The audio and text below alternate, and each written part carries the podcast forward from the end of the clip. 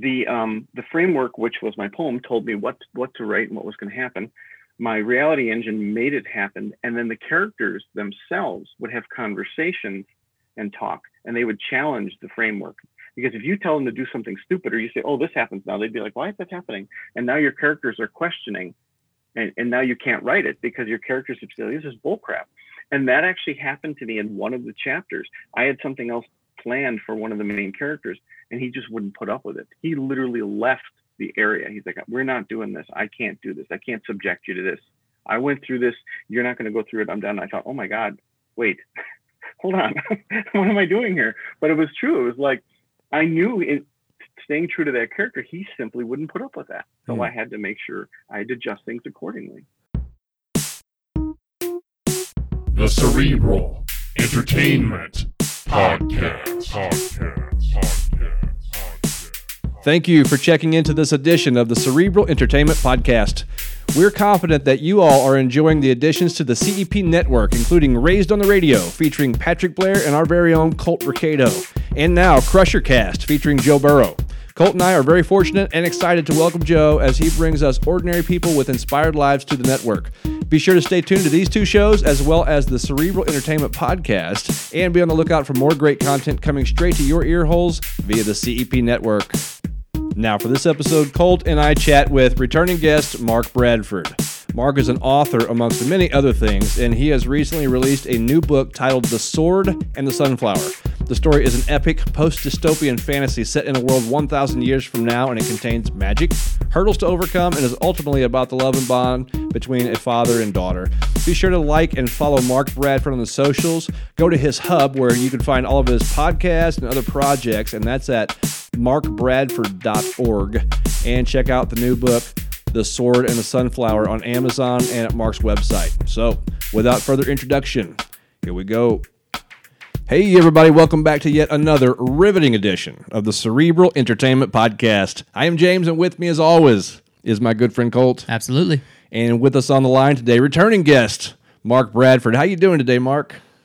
I am well, and it's so nice to see you guys again. It's nice to see you, man. I would like to catch up a little bit, see how you're doing amongst all this coronavirus, quarantine, um, craziness, social unrest. Um, are you staying safe, staying healthy? How, how, are things changed in your life up there?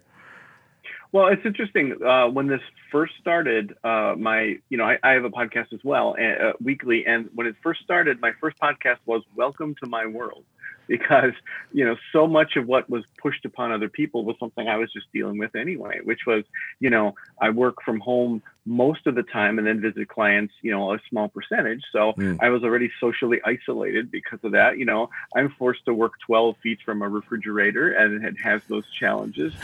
Um, you know right? Right? Oh yeah you know, and a lot I of people are just getting that for now. Uh, yeah you feel a struggle. Uh-huh. and you know just like just like times like this where like a lot of people are business on the top and and and pajamas on the bottom kind of thing you know people were just talking about that sort of thing. Um so you know for me you know being self-directed and and, and self-guided and, and having to answer to myself in lieu of uh, my clients first and so forth you know that was something i had been used to for 15 years but everyone else was just sort of thrust into it. So um so for me, it was it was already something I was doing. I did have to adapt a little bit more to even more social isolation, which I wasn't a fan of. I didn't like holding my breath walking by people. I didn't. I you know I just all, all those all those mental gymnastics that you sort of go through, uh, which could be a whole nother podcast talking about that stuff. So, but otherwise, good. I mean, I focused uh, that you know my ability to write in a cafe was uh, taken from me. So uh, I have something in my Alchemy for Life book called Do It to a Fault. And there's uh, one of the letters in FAULT is location. So I had location tied to writing. So I'd go to a cafe, I'd get my bonus coffee, I'd put my headphones in, and go in my other world. Well, I can't do that because you're not allowed to go to cafes or, or see other human beings. So I had to adapt to finishing things at, at, in my office. And I did.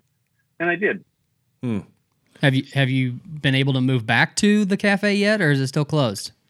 I it, it, I go to a bar and write apparently, um, but I, I yeah. could go to I could go to a mall and write, but apparently you know there are only certain cafes that are open um, so I've just I've adapted to that. I certainly have adapted to the savings of spending a quarter of what I would for the coffee, uh, you know, and, and all that other stuff. So so because I readapted, I'm, I'm fine. Plus, I'm in a non-writing zone right now because I just finished the sequel to the book we're going to talk about today. So so Wow.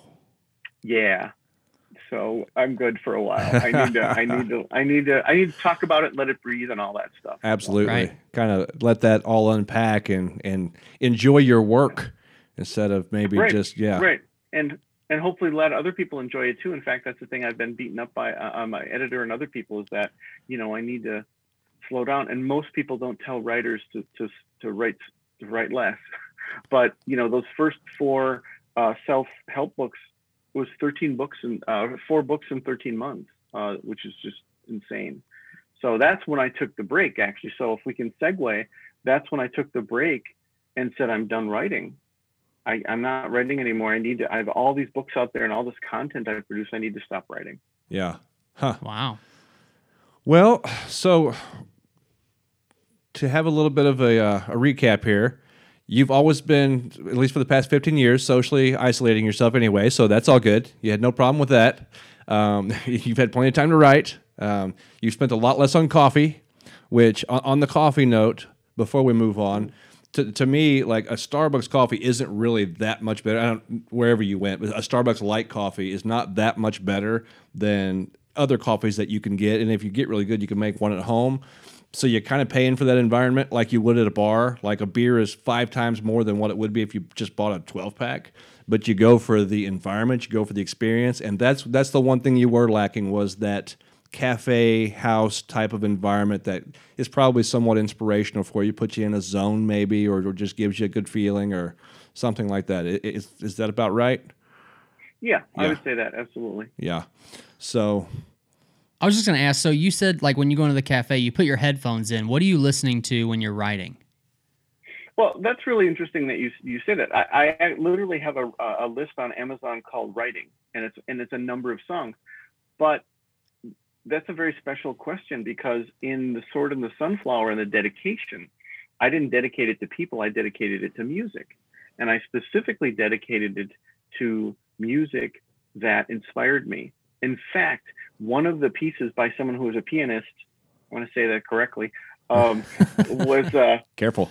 was it was right exactly let's make sure they came out right um was so inspiring it was so beautiful that it became the theme song in my mind for one of the main characters and when she would walk through a, a field when she would go for a walk to think when she was training i would hear that in my mind at all times so at the beginning of the book and the dedication i, I literally list the music and i have a special story about about one of the pieces of music too That's Oh, wow. that's that's awesome. It's a very interesting topic too because I have music that is consecrated for my workout. Right uh, when I'm working out, most of the time I like to anger up the blood. You know, get things moving, get, get the get the adrenaline pumping. You oh know, so you go on twitter then I, I don't. I don't take it that far, Mark. It's like I have my limits, okay? But no, but w- when I'm working, like if I'm working on my computer doing you know, spreadsheets or something like that, you know, that's kind of mind numbing work. For me, it is at least. Um, I like to have electronic music. It puts me in almost like a trance type of, you know, place where I can just focus on the numbers, but I've got that background music to entertain my brain in a way that I, I wouldn't have before. Um, so I, it's interesting that you have music that you actually build a character kind of around it. It's, it's that person's theme music. It's that person's background music. Because I have background music to my own life. And if someone were going to write a story about me and, and my personality, my characteristics, they would have to have the background music in order to really capture that because that's what's in my head. That's what's playing as I am, you know, living my life as I live it. That's a very interesting concept that you are actually doing that to build a character. Right, and and it and it was the other way around where the where I was just listening to music and I stumbled on this. So I should probably back up and actually tell you the genesis of the story first before I tell you about the music of writing the story. Let's do it. if, if that's okay. Yeah, let's so, do it. Get into like I, oh, okay. So like I'd said before, I actually said I'm not, I'm done writing for a while, right? And I had only written nonfiction. I had written some fiction in the past, but I'd never published it or anything. I had a fairly large story that I just put on the shelf. I had written some short stories, but I was done. And so I'm walking. So there's a cemetery near my house, and I'd like to take walks there all the time. It's sort of like a park with dead people, and um, I find it I find it very serene. Actually, it's really nice. Well, I took a walk, and my mind seemed to be like unusually clear, and I saw a scene in my head, and I was like, "Oh wow, that's really cool." you know, it, that should be in a movie. I mean, that's really neat. And then I just thought about it and I kind of expanded a little bit on it and I just thought about it a little bit more. And then I heard the voices of the two people talking. No, I didn't hear voices. Just let's be clear when we quote me. Um, but uh, I heard the voices of the people talking, and I and I can actually expand on that because that's part of my writing style is the conversations. Mhm. And so um, I came home, and then I felt a poem, and I literally sat down, and in about ten minutes, I wrote a poem. And I looked at the poem, and I went, "Oh my God, that's a book. That's the outline of a book." And that was it. And then I wrote the book from that poem. I knew what I needed to do. Hmm. I knew that I needed to follow the steps of the poem, and that was the entire thing, everything that happened in the story. Hmm. So Yeah. so how does that lead into the the music then? Where, where Well, because I need to tell you about the book first before we even talk about the music. But so for Okay. the music, yeah. So so that was that was the genesis of the book. That's how I created the book. And as I was creating these characters and, and listening to their voices and letting them have a voice, um, one of the characters is a young woman, and she was actually training. And so the book is is set a thousand years in the future. Okay. Um, and I didn't take that lightly because that's 30 generations. And if you think back 30 generations, we don't even recognize, you Right. know. Um, so it's actually after a catastrophe happens right around now.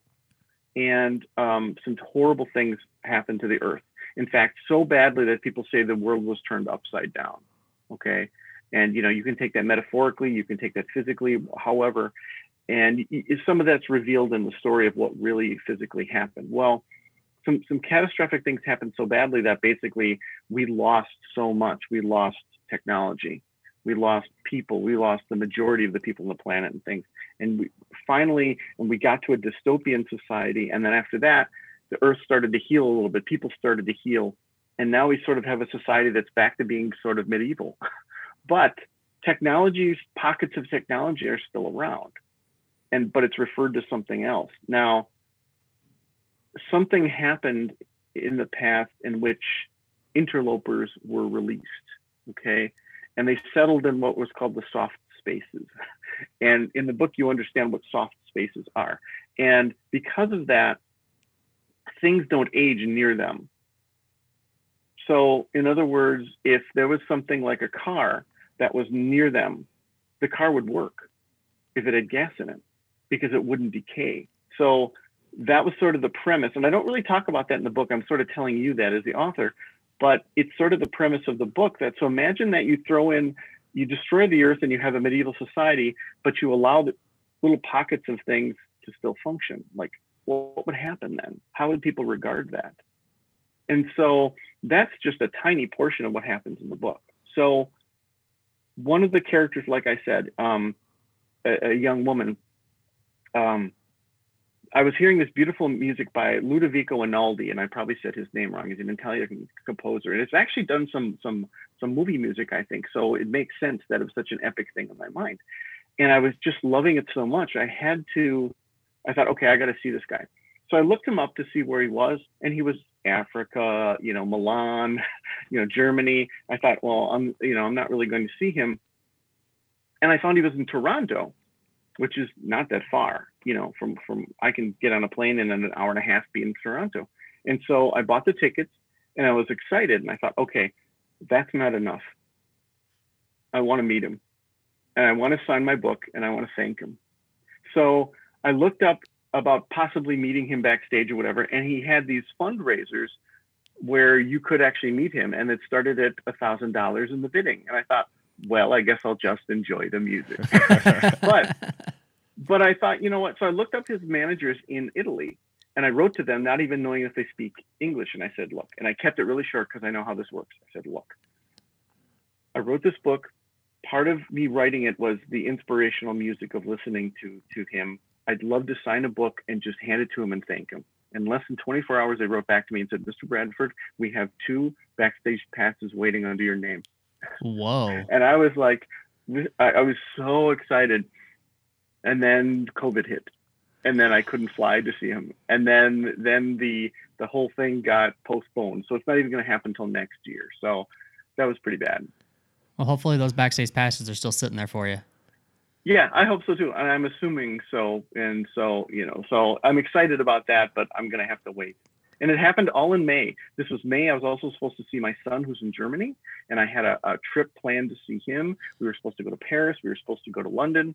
That all went away too. Oh man, something something to look forward to though, right? I mean, Yeah, just absolutely. just been delayed. So Yeah. why uh, you mentioned that it wasn't on accident the the thousand years from now, thirty generations. Do you spend a lot of time thinking about a, a dystopian future? It- Because when you go that far ahead, it's it's even sometimes hard for me to imagine that we're still even going even going to be here at all because of the way Oh, the world is. And if it is, if we are, I just have to assume that it's going to be just incredibly different, right? So is that something Right. you spend a lot of time thinking about? You know, I didn't realize, but apparently there's something called speculative uh, fiction, and apparently I, I do speculative fiction because that's sort of what this is.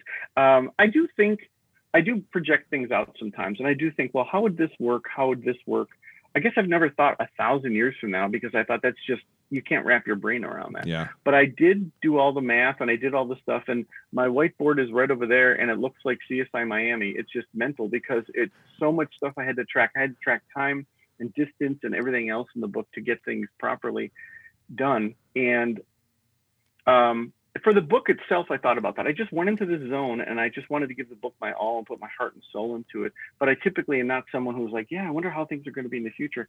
You know, I, I do try to project technology. Like I predicted that tube monitors were going away a long time ago before we even had LCD. Hmm. Uh, I, I looked at those things and I thought, this has got to go.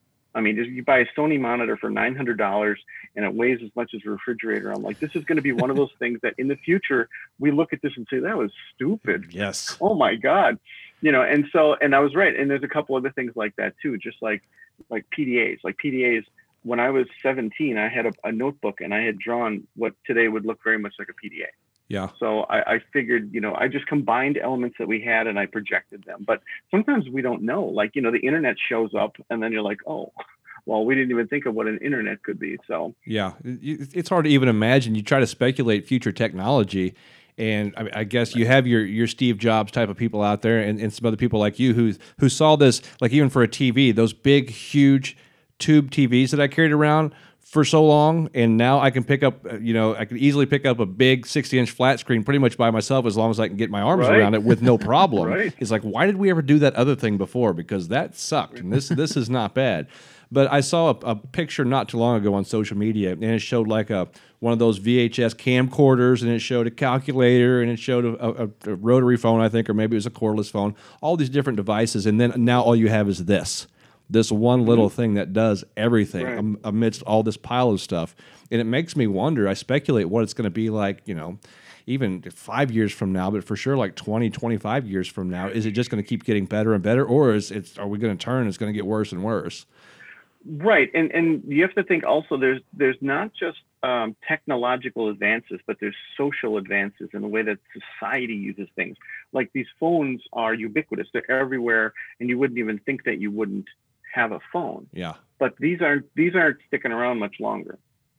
Um, there's going to be a change where we don't walk around staring into a brick while we walk, and you're going to see that change soon, Uh, and it's and it's going to manifest itself in a way not because this is going to change but because the display is going to change we no longer will have to rely on flat displays that are lit by a light there's going to be a different kind of display and as soon as that other kind of display shows up it's going to change the way we interact with this completely and this is going to be dumb that oh i got to get it out of my pocket to talk to it we won't have that anymore So you talking now? Are we talking about augmented reality here? Are we talking about implants into our eyeballs that we're going to have to um, implant into our eyeballs? Because I was I was just gonna say Black Mirror is gonna tell us what he's talking about. exactly. Well, you know, I, I'm I'm I'm one that I I think we will continue to go on a path where technology is friendly. I like technology, and I Yeah. think we're going to go on a path where technology's friendly. Okay. So I'm not all for the implanting and cyborgish stuff. So Okay. Yeah. Okay. Well, that, that's good because I trust you right now, and I want to continue trusting you. And if you're telling me they got to put Well- something in my eyeball, then we're gonna. Yeah, and if you read the book, you would find there's like very little talk of technology in Mhm. it. It's more of a a story about people. Yeah.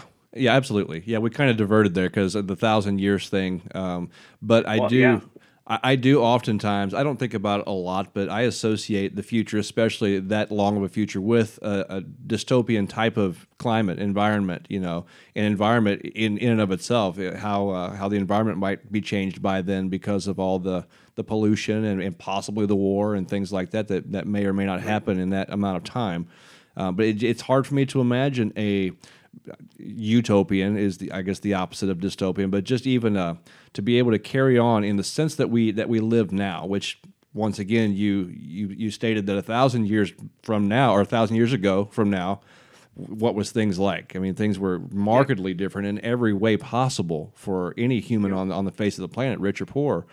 Um, so I guess it's it's not you know a thousand years from now is obviously going to obviously be different, but it's uh, it's hard for me to imagine that it would be anything but dystopian. And so I find it interesting when, when people can take that and make a make a story out of it because it's kind of it's where my mind's already at. So it's it's, it's Yeah. a short short leap for me. Well, good, Yeah, well, good. yeah, I, I'm I'm I'm glad it's a, a short leap because the way that I start the book is I sort of just plunge people into it. I don't ex- uh, initially I didn't explain anything, and then I I actually published the book with an update um, that has a um, an intro, and the intro is only two pages long, Hmm. and it just explains what basically I said to you, you know, about sort of what happened in the genesis of it and so forth. But I actually hadn't explained that to anyone because I wanted them to just start reading and go, "What's going on? Where are where are we?" Because I like that a lot, but I don't want to overestimate how much someone else might like that because it might be taxing. So I put the intro in there. I even say in the intro, and I got some kudos from some of the beta readers saying it was clever and funny. But um, look, you know, if you like to be plunged into something, skip this. But if you don't want to be plunged into something or you feel like you're confused, go back and read this little intro. And it's really a simple intro going, oh, I see, I'm a thousand years in the future. Because there's no way to know that in the book when you first start reading it. You have to get pretty deeply into it before stuff like that gets revealed. But that's kind of fun to like slowly peel the layers back, I think. Mm, yeah. It's interesting. You- S- Go ahead. I was just gonna say. Uh, so you said that you just got done doing the sequel for this book. Yeah, the sequel's done. The sequel is done. So how far into the original book did you re- did you realize there's got to be a sequel to this, or did you know it ahead of time? Oh, so that's a great question. So when I was following when I was following the poem and I was writing the book, I was looking at the book and I was on like page 300 and I'm like, wait, we're nowhere near the end in here. What is going on? So I realized I needed to provide a very, I needed to stop at one part of the poem and provide a very solid, um, the so- solid part to it. And that was actually the um the the scene I had seen. So the end of the end of the book, the end of here we go. So the end of this book is um is what um uh the poem the scene I'd seen in my head. So about halfway through the poem. And then I and I stopped and I went, well, that's pretty satisfying. I thought, well, what am I going to do now? Am I going to write a sequel? I don't know. I'm going to write a sequel. You know, I got to see what happens with this. You know, maybe that's where it's supposed to end and so forth.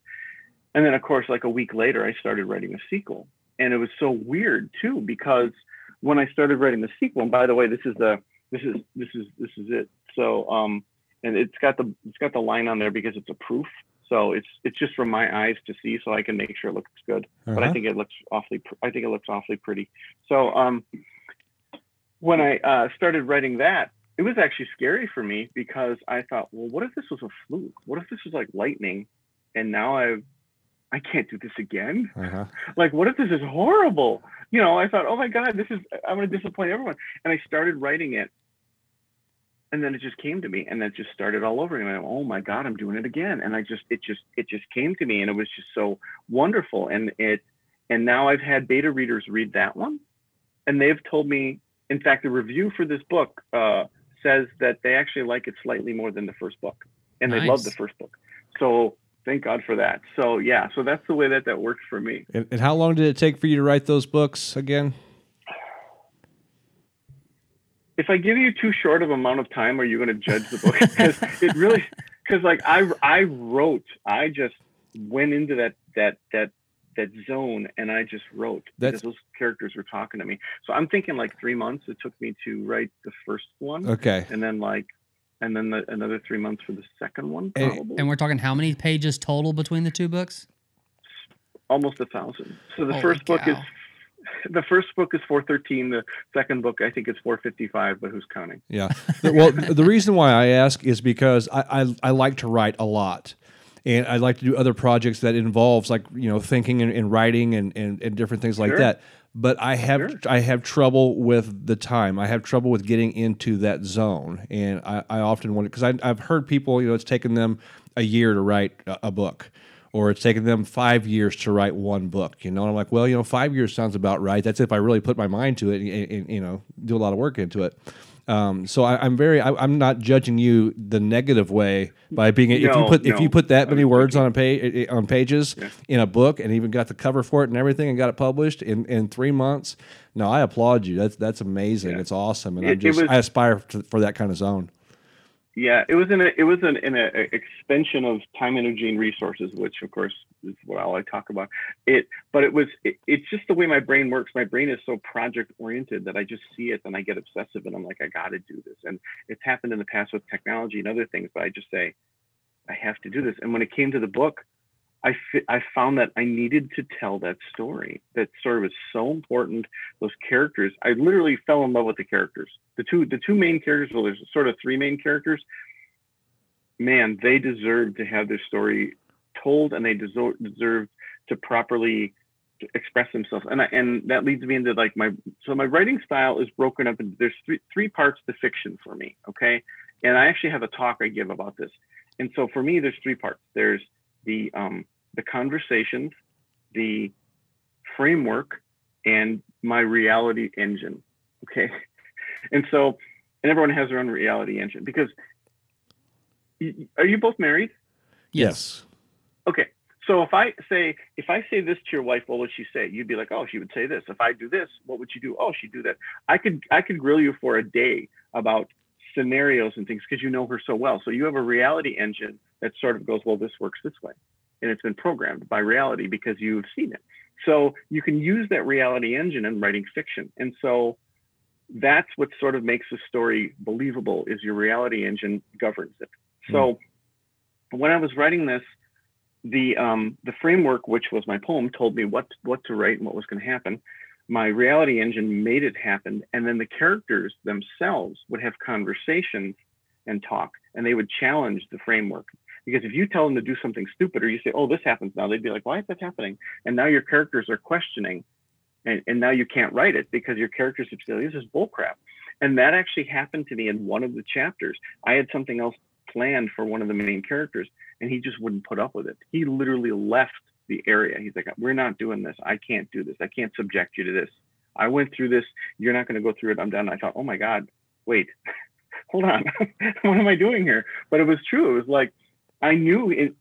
Staying true to that character, he simply wouldn't put up with that. So Hmm. I had to make sure I had to adjust things accordingly. So, and so I think because I get all that down, I don't get writer's block. so your characters themselves adjust according to their own personality, their own characteristics that has been developing throughout the story. And at that point, you're kind of at their whim as opposed to the opposite.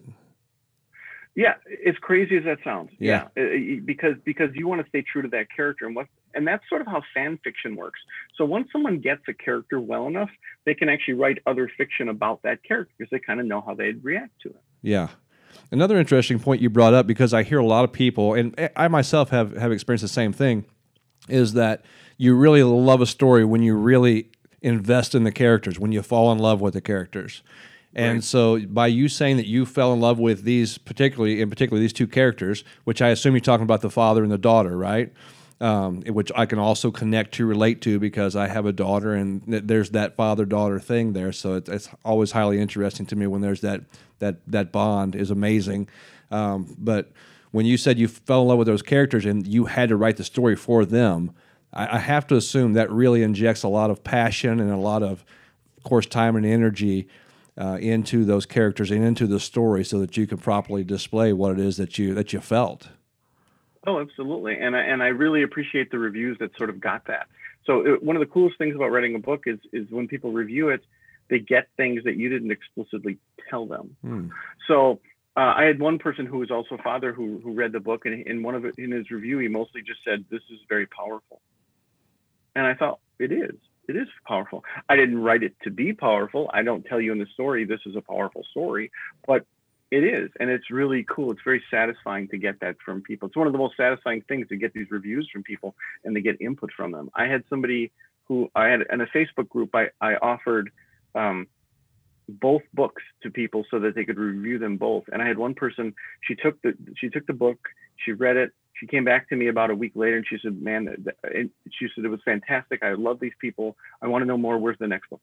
And I said, "Okay, here's the next book, as we agreed."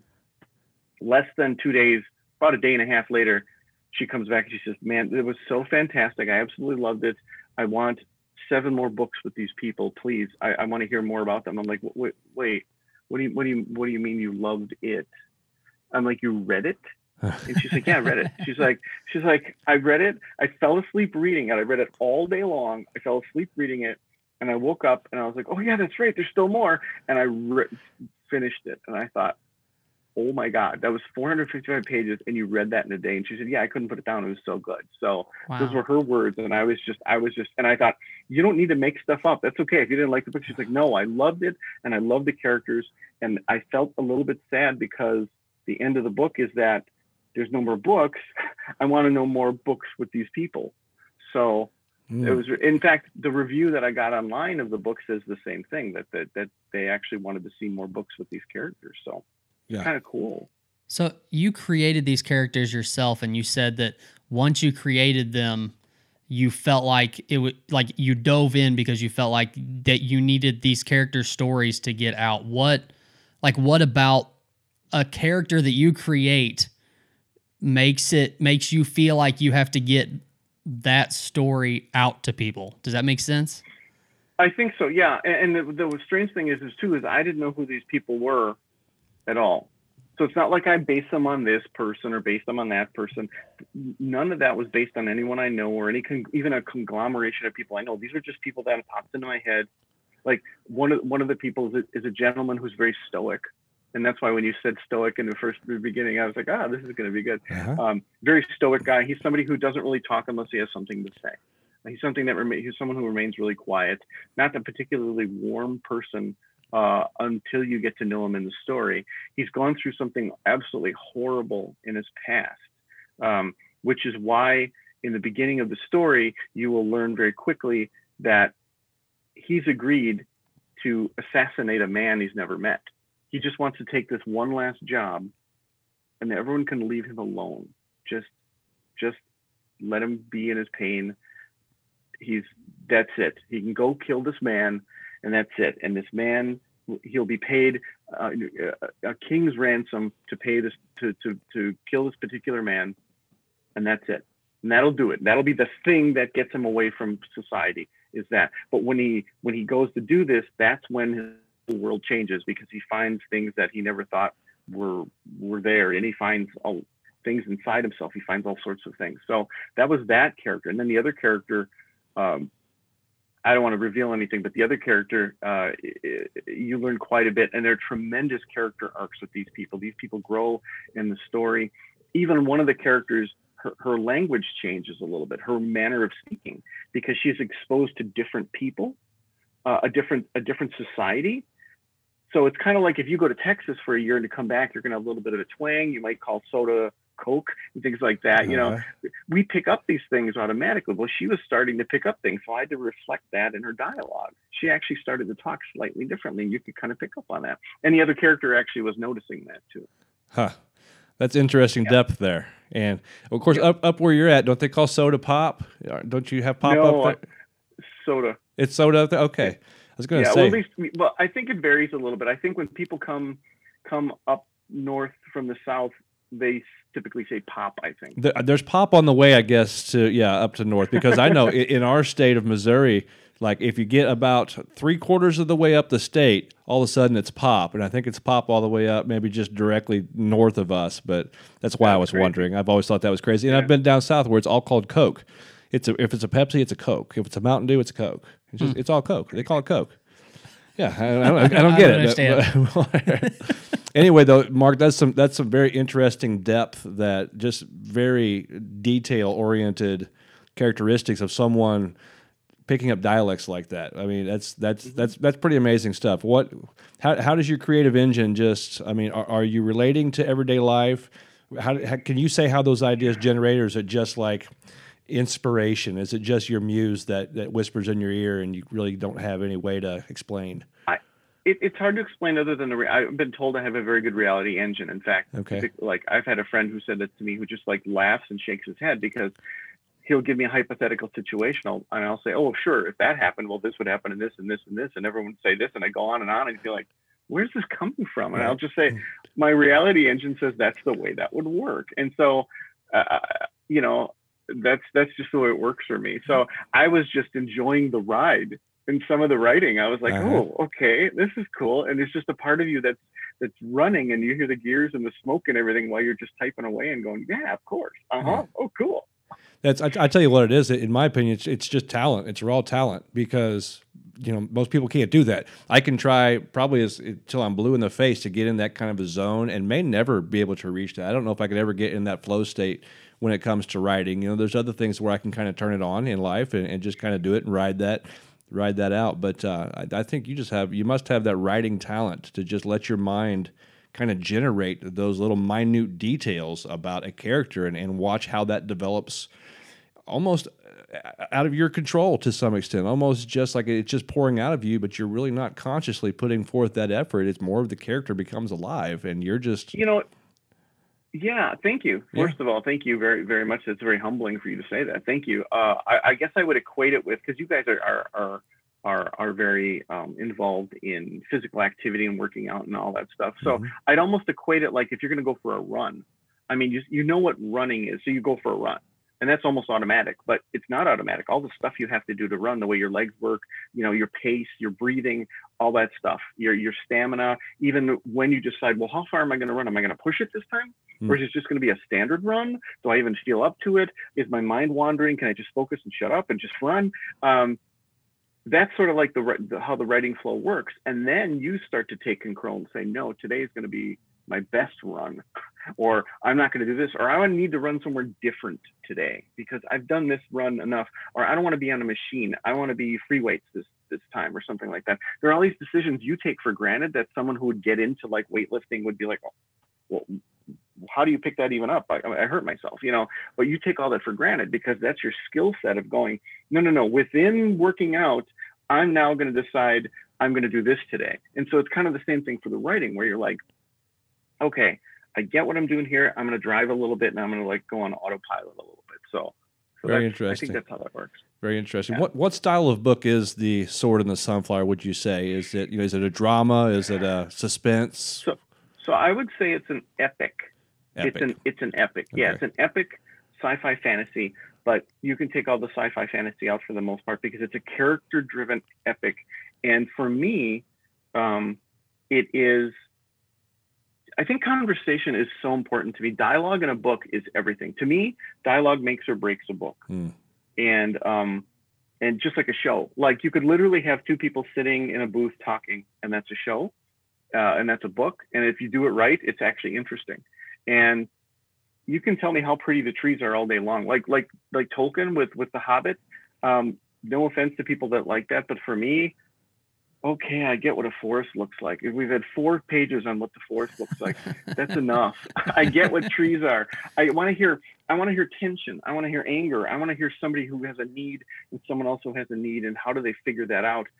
Do they misinterpret each other, or how is this guy going to come back, or what's going to happen here? So, when characters are introduced in the book, they're introduced for a reason, and they're introduced in a way that you say, "Oh, this is an important person. This is interesting." They're not just in passing, and they become very important to the story. In fact, one of the reviews actually said that that the the characters that are introduced are very uh, hard to forget.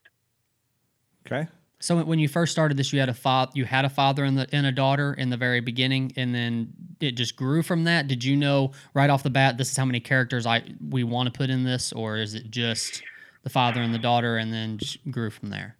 Yeah, and and again, it might be a little misleading to say father and daughter per se.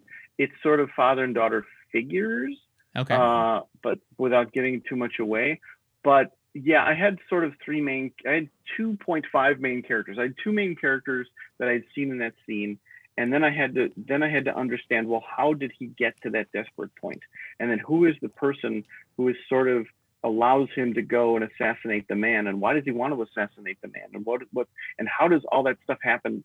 with the interlopers and are they even involved and, and where are they in this whole story so there were a lot of characters in fact and without giving anything away um, but there's something really cool that happened recently so there's a certain navajo people influence in the book okay um, and so i actually reached out to the navajo nation to tell them about this book i had written a thousand years in the future obviously i'm taking liberties because i have no idea about their civilization and things like that.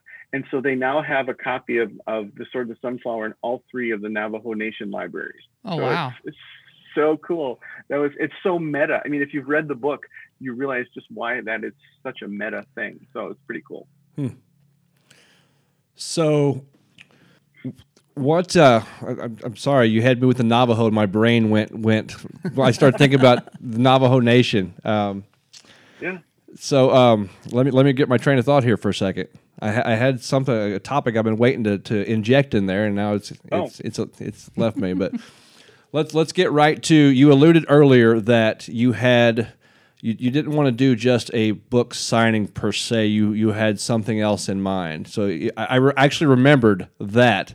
Um, because I said at the, before we started to hit record that I was probably going to forget it, and I needed you to interweave that. So if it's not too soon, why don't you discuss what that process looks like? What are you What are you talking about here? Because you you, you got my interest peaked. Yeah, sometimes uh, authors will do a, a reading. They'll actually read some of their own story, and then people can actually ask questions about characters and so forth. So, the, one of the things you write a story in the dark.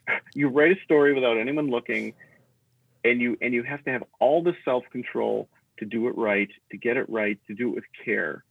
And you hope that all the Easter eggs that you put in, you hope that all the nuances that you put in, you hope all the representation that you put in of certain things gets out and people get it. And then if they do, you you just love to talk about. I, there's a lot in the book. In fact, one of the reviews says you need to slow down to read this. This is not a fast read. Mm. Uh, in fact, I have a story about fast read. It's not a fast read. It's something that you really have to sit and absorb and, and think about. Honestly, if this were to be made into a movie, I would see they could easily make two movies from the first book and then two from the second. Uh, I could see it as being a, like a Netflix series of like multi-season.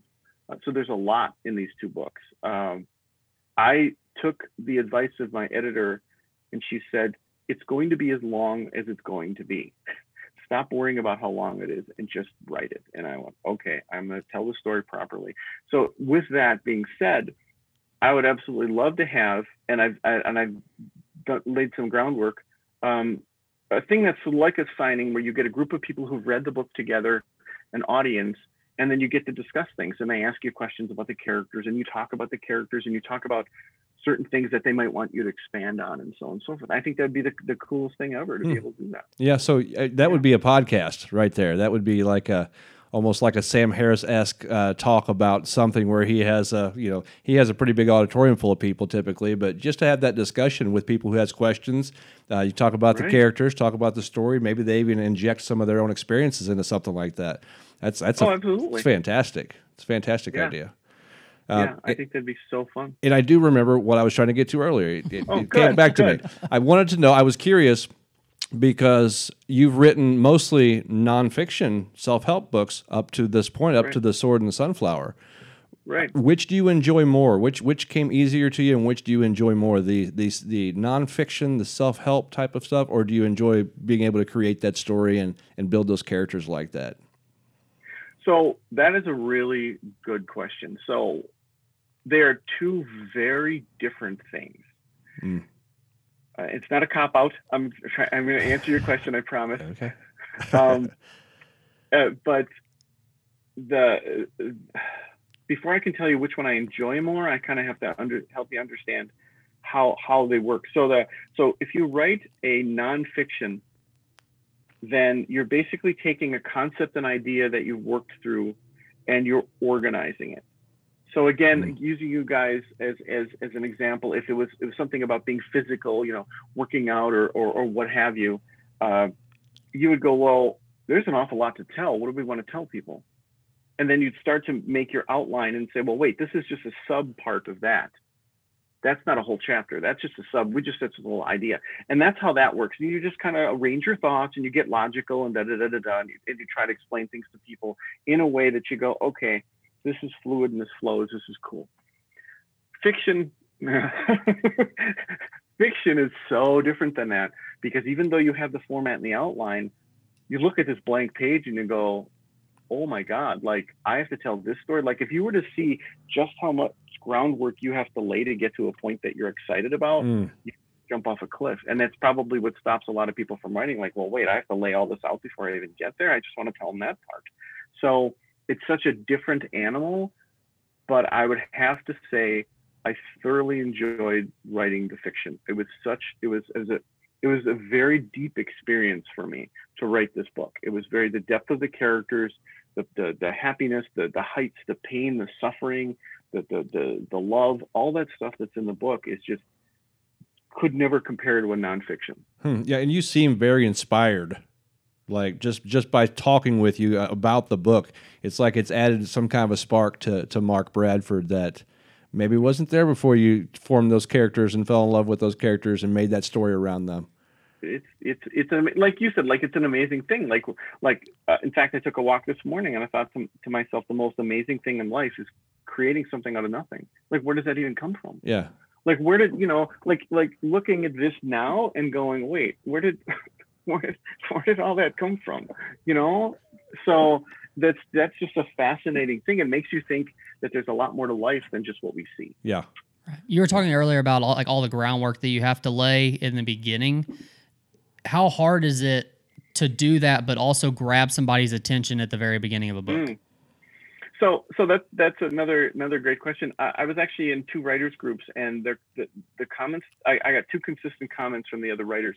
One was that I never have a problem worrying about descriptions, and that somehow I get it done.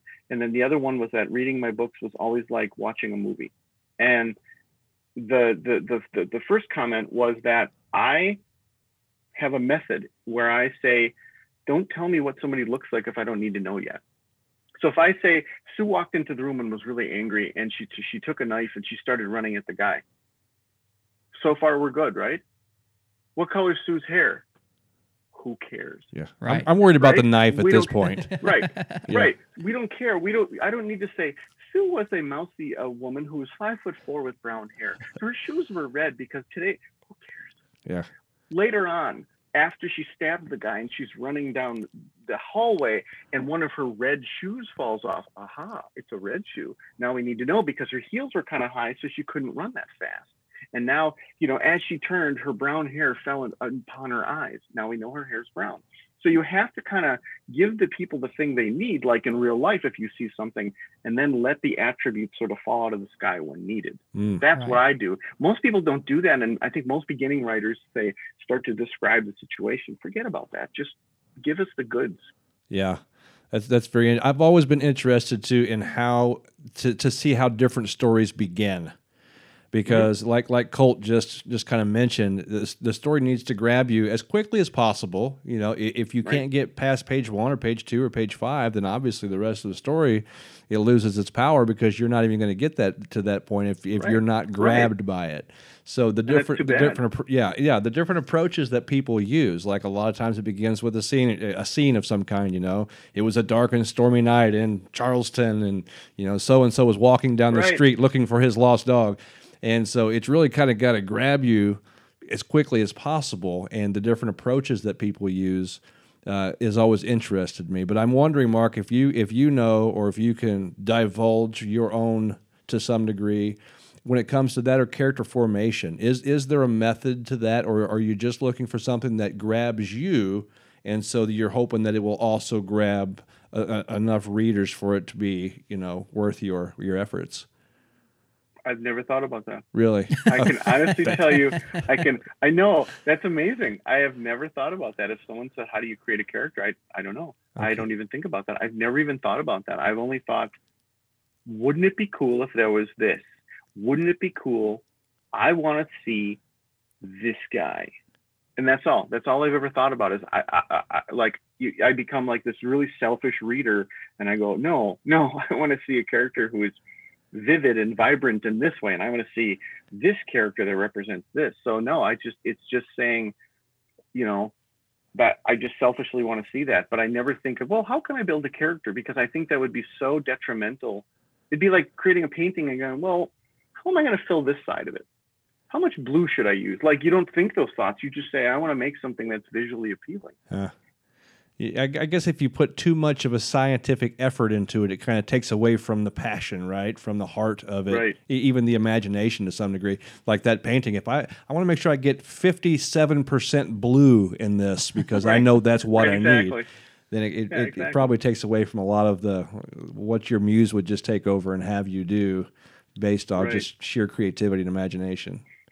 Right. I wanted to mention something, and I don't want to step on your brain again. So if you had something you were going to say, I, I can wait. No, no, please. That okay. Yeah, it, I, no. don't, I don't know why, but you had me thinking about now, where the Navajo from. I, I, I know I've been because I, I, think I've been through Navajo Nation. Anyway, I'm sorry. Go ahead. Yeah. Yeah. No, it's it's it's it's it's very fascinating. It's really um, so the back of the back of the sword and the sunflower has where's my thumb? I can't see. Has well, that. Uh-huh. Okay. Does that look familiar? It does. Yeah. Recently, right? Like recently. I don't know like about in the news. I don't. Are you talking about all the statues in the news? Yeah. Yes. Mhm. Yes. Yeah. So, so this has been a very creepy experience for me Okay. because there have been three. There have been three things from the book that have already come come true. In like the beginning, I, and that book was published just in uh, right around Thanksgiving. So I'm not. I didn't write down what was happening. So Uh, okay. I can I faxabate that up. But there are three things that have come through, and the the third thing was that people were taking down statues, and it's just so creepy. It was disturbing to me because I had written some scenes where people had destroyed some statues, Uh-huh. uh, and then to see it on TV because I had actually never seen anyone destroy a statue. Most people, I don't think, really, uh, other than I think you know in the past. Uh, there was the one was it Lenin I forgot if or Stalin or whatever that they brought down. Yeah, and also Saddam Hussein when um when, That's what it was. went Yeah, into Iraq. Mhm. yeah. Otherwise, otherwise you don't really think of people, you know, systematically destroying statues like we've been seeing now. But so I wrote about it without really seeing it, and then to see it like bizarrely and and disturbingly come true on, uh, it was just such a weird thing. And it's like three things that have that have happened that I wrote about in the book. It's it's such an odd thing. Wow. The the Yeah. the statues one is interesting, especially since you know we're talking about a dystopian future. So now I'm a little worried. You know, I don't know if you keep up with the the Simpsons predictions, but they the, the cartoon The Simpsons, the show. Right. They have had Right, right. episodes from way back, like the '90s when Trump was president, and, and different things that have happened. Uh, Right. uh, if if you're predicting something here, just keep writing. Give us some more warnings, so I know what's coming, so I can try to insulate Well, as with the much as possible. with the Simpsons, if you have a million episodes, you're bound to get some topics correct. I guess. I guess. Right. So anyway, Right. just just Yeah. keep writing, Mark. Um, all this is is very interesting, man. I I love the story so far. I haven't read the book yet. Looking forward to it. As from what I, the reviews I've read from uh, the, especially talking to you, like I said, you just you seem inspired, man. You, I could just tell you really fell in love with this process. That's one of the I reasons did, I did. I was so interested to see because I know that you, you have a lot. You always have something going. You always have at least a couple of irons in the fire. And, sure uh, do, yeah. so- and we're gonna we're gonna make sure we point everybody to all the stuff that you do, not just this this latest book, but um, that's why I was so interested in whether or not you or, or how you you um, viewed nonfiction versus fiction writing. I guess the process, and you explained that process pretty well. Uh, and it sounds like that. It sounds like you have a real true passion for the for the fiction um, and, and nonfiction Apparently, kind of yeah yeah. It just kind of comes the, the nonfiction kind of comes because you're a technical guy right? I, I forget what you do exactly. I know it's web web something web design it's, something. it's easy to it's easy to forget because I have my hands on a lot of things. So I have I have an I, I have an IT business I've done for about 15 years, in which I do web development and, and interactive stuff like that, and help people with technology. All right. But I also built a dating site from scratch. yes. Right. I, I remember that. Yeah Yeah. Yeah. and then I wrote the two books on relationships, and I also do speaking, and then I have the podcast. yeah So yeah, there's a few things. so I, I just have to assume that you like to stay pretty busy and that's that's okay You Uh, know, I, I appreciate that I've convinced you that I'm not lazy, but I don't know. I don't don't believe all the hype. I don't know. Well, the good thing is most of that stuff it seems like you can do from home during all this, right? right, that's true. Right, Mhm. exactly. Like the podcast, the speaking, unfortunately, just just you know Yeah. that's that's unfortunate. People do speak via Zoom and stuff like that, which is nice, but it's not the same. You know, interacting with people in person is just such a cool thing. Yeah, Right. a- agreed. Agreed. That's that's been a. uh, There's been a lot of things where you know there's been a meme about. Well, I think we could have had this meeting all along at home from email or, or something like that. But Right. I, I think I think another thing that the whole quarantine, this whole COVID experience has brought is that there really there still is something about personal interaction, human interaction in person. You oh, know, I, I don't think that's going anywhere. Period. You know, and there's a lot of people talking about the new normal and and this and that, but I think you're never going to be able to replace sitting down with someone face to face or on on a stage speaking to them in front of you know a group of people. And you're not going to be able to replace that energy, that that interaction, that uh, that that climate. It's just you, you can't do it with technology. I don't think. Yeah. No, and and and that's actually the core of the book is like personal interaction. Uh, and that's I think that's what makes something like this so interesting to read, or or a well written book at least, a fiction, is that personal interaction because you're right there with them. You know, you're just right there with them, interacting in a way that yeah you can't do on TV or, or what have you. You we need each other. We need to interact. Sometimes we need stress. Sometimes we need tension. Uh, and the tension is the fun part, is the fascinating part. So as, as you know, because everything runs on tension, you know, the news stories and everything. If you put an ad out, if you make people afraid or you make people angry, your ad's going to do well. If you do, if you forget about either of those, and God forbid you're like me and you're like, dude, I'll just make people informed. Nobody cares.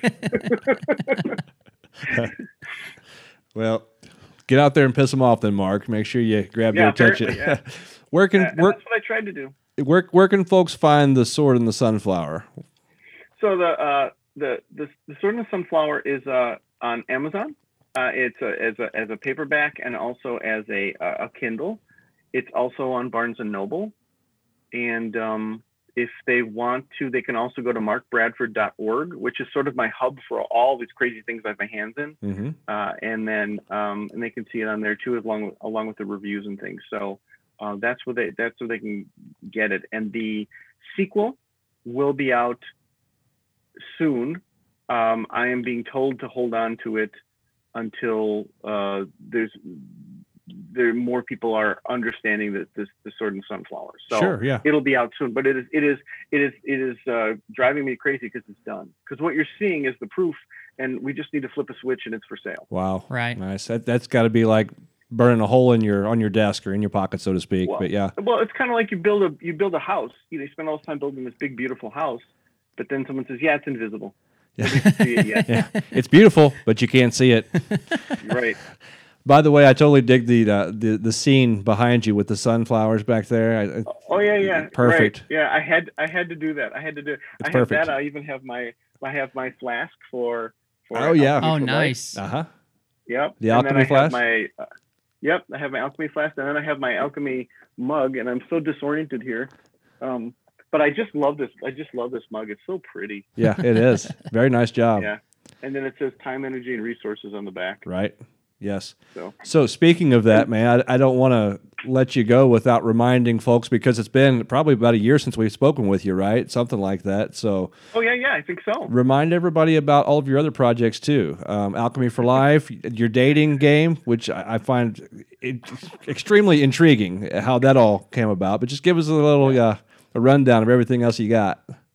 Sure. You're you're so so I wrote a book called The Status Game Two. And it's all about what all relationships are based on. I'm not a dating coach. I'm not a matchmaker, but I have connected with someone who she's a dating coach and matchmaker, and we're actually working together on a project. And I just happened to sit next to her having a martini, and we had this long talk in which she just started slapping the table and saying, "Oh my God, that's what I say. Oh my God, why won't people listen to me?" And then I told her that I um, I wrote the book, and and she's just thrilled about it. So the status game is about that, and um, now she's recommending it to all all of her clients. Perfect. And so I I created this game called the Status Game, and it's uh, it's date down, marry up. So it's the and basically what it is is a card game about dating, and so um, uh, the crux of it is to raise your status high enough that people start to become interested in you and want to date you and then to win and then to win the game, you ask somebody to marry you. Okay. If I ask you to marry me and your status is higher than me, well, then I just won because look what I got, right? But if I ask you to marry, uh, if I ask you to marry me and my status is higher, well, now you got the good deal. Now you won the game. So I've made you win the game by doing that. And then it's where all the, you know, oh, she's too good for him and things like that. But I have, you know, I have cards that raise your status. I have cards that lower your status, like bad job takes your status away. um, and the art, the artwork is really fun. Um, you know, just like young kids make it kind of hard to date, you know, so that takes that away. And uh-huh. um, if you're into sports, then of course that raises your status because it's physical and things like that. But the problem is if you're into sports or works out. Yeah. Uh-huh. Right? right. But but the problem but the problem is if you if it, um you can draw a card like oh man, like workaholic, which will make you keep your job and that'll it'll sort of exclude you from relationships. Or if you work out, you could become a workout fanatic. And then that also forces you to keep the card because as you know, I mean, you can work out or you can go, oh my God, now I'm a gym rat. I go there seven days a week. Well, now you don't have a time for a relationship. Right. right. Yeah. And that's what the cards are all about. So they have all these little cute tongue in cheek things like that. And there's even a, there's even a flirt. There's even a, there's a flirt card um, but strangely enough, the flirt card looks exactly like the harmless communication card. Okay. And so, surprise, right? And so, what happens with that is that during the game, you can pass that card to someone else because part of the game is only having so many cards in your hand. Because if you're frozen with like all these cards and someone asks to date you, you go, oh, I don't have any time to date. I got all this stuff going on in my life. Right. So, um, when, uh, it, when you pass the card, you're just passing it to get rid of it. If you pass the flirt card and ask someone to date, they automatically have to say yes because you kind of buttered them up. But the harmless communication is just to get it out of your hand. Well, I had these two guys who had never met, and I met them at a meetup, never met each other, and we were playing the game. And one of the guys was dating the other guy because in the game you just say I'm dating you or whatever, and and he passed the card to another guy, and the guy was like, and the guy's like, what? He's like. he's like, you look jealous. It's like, I was. so the guy got jealous in the card game with a guy he never met before because they were dating, because that's just how the cards made him feel. It's just such a, it's such a fun thing. So, and it's, it's pretty, it, they're, they're, they're pretty um, tongue in cheek. I mean, I, I, you know, you know, like there's a fe- there's a female card versus a male card. If you're a female, you automatically get a plus one to your status because that's kind of how it works in life. you know, and, right. you know, right, right, right right? Because if you're if you're a dude, then there's all these assumptions that like I went through pa- single parenting for ten years. I raised my kids for ten years, and everyone assumed that the way my daughter was dressed because my wife had dressed her so nicely. Well, it was me. Hmm. You know, you know, there's all these assumptions and stuff like that. So, but you know, there's there's even a there's even a high maintenance card, uh, and there's a um, a retail therapy card, and and things and things like that. So there's just some crazy stuff. Even um, an LDR, long distance relationship, can you know it takes two status away because it makes long distance relationships make things a bit more difficult. Or if somebody says that they're a vegan or they have a special diet or whatever. So, so it's just it was just it's just a lot of fun. It's just sort of a fun game. I just wanted to visually show. I, I don't know. I just need. It's one of those things, like I said, where I'm project based, and I just needed to do this. So yeah. that's that. And then finally, I also have um, Alchemy for Life. I'll just I'll just show you the book. So mm-hmm. Alchemy for Life, and if you go to alchemy4.life, the website, that's where you can get out my podcast that I have every week about getting more time, energy, and resources in your life. And um, you know, I kind of visually show that that like you have a flask, and if you um, you pour it out during the day. You pour out your time, your energy, and your resources. And now it's seven o'clock, and you're like, oh, okay, I'm out, right? So, like you said, like you want to write a book, you could you could get to be six o'clock and go, man, it's only six o'clock. I got all my stuff done and everything, and now I can write. But you're out of energy because it just drained you because you had an emotional day. Yes. So you got the time, but you don't have the energy. So that's what this is all about: is having time, energy, and resources. And I literally wrote it so that you'd have formulas, work, and worksheets. So like at the back of the book, there's all these worksheets on like how to do things, like your comfort zone, and like even one of them is like is there chaos and order? Like what in your life is order and what in your life is chaos? Because that plays a big part. Like if you're an artist, you probably want more chaos than order. But if you do something else, you might need more order than chaos in your life. And so it's important to understand which aspects of your life are chaotic and which ones aren't. And they're not, a, it's not bad. So even like one of the podcasts was the canary does not mine coal. And it's, and because if you if you know that miners a while ago, in fact, they only discontinued doing this like 20 years ago. They would take a canary in the caves with them, mm-hmm. you know, as they're mining. And if there was if gas would come out, they're super sensitive with their tiny little lungs, and the canary would suffer, and everyone would run out of the cave and save save all the men, mm-hmm. right? Well, if you took a canary with you, he's not because he doesn't have his little shovel, and he's like, oh yay, I'm helping. Um, but he was just as important, if not more important. Yes. So what I'm trying to say is that some people who are part of a team at work, they think, well, I don't do all the stuff that everyone else does, but you're just as important because you have a thing you do. And people forget that because they just compare themselves to other people and they're like, well, I'm not as good as them because they all do that. Well, you have a thing you do. Hmm. So anyway, that's that's what the that's what the book's about. yeah, no, it's beautiful. Your your project mindedness and creativity is astounding, Mark. It it really is. you got thank you just just the the amount of ideas that you can fit into in between uh, the cover the cover of the of the book is just uh, it's inspiring man so once again everybody mark bradford you said markbradford.com is that right org. dot org dot org dot okay. org yeah markbradford.org the podcast name it's called the what? podcast is Alchemy for Life. Alchemy for so Life. You just go to, and, and that's also on iTunes and all those other good places too. Okay. Yeah. Okay. Yep. Want everybody to go check out, man. Mark, thanks again. It's been uh, a pleasure talking to you again, and I, we're gonna have to do it again now. Uh, j- just like so. just like the way you're writing books, man. We just we just can't leave it hanging like this. So next time right. he's walking through cemeteries and voices get in his head, and yeah, right. Start he's, giving him story ideas. yeah. Thanks Maybe again, we'll talk man. about the sequel. Yeah, you're welcome. Thank you for having me. It's always nice seeing you guys. Yeah, I really appreciate it. Love to talk about the sequel next time, and uh, and who knows what else you're going to be working on by then. So yeah, absolutely. Sounds good. Thank you. Thanks again, brother. And we're out. Thanks again to Mark Bradford, and thank you to you, the CEP listener. Remember that word of mouth is like a souped up doom buggy in a post apocalyptic desert, so don't forget to tell your friends and fam about the great variety you hear right here on the CEP. Subscribe to our show on Apple Podcast, Stitcher, or wherever you consume the podcast that you hold near and dear to your heart so that you can keep the variety coming straight to your ear holes with the automaticity. And on that note, when you go to Apple Podcast, it would help us immensely if you would give us a five star rating while you're there to show your love for the CEP. And speaking of love, you know we love it when you give us all of your love on the socials, when in fact you do give us all of your love on the socials. So be sure to give us your love on the socials and be sure to visit the launching pad for all things cerebral at thecepodcast.com. And of course, if you need to contact us, you can do that at cerebral at thecepodcast.com. Also, don't forget about our merch at byjack.com slash CEP. That's B-Y-J-A-C-K dot com slash CEP. So get online and get you and your, your dear loved ones some CEP gear today. That's all I got, folks. So until next time, be sure to keep those big, beautiful brains of yours nice and warm out there. See ya.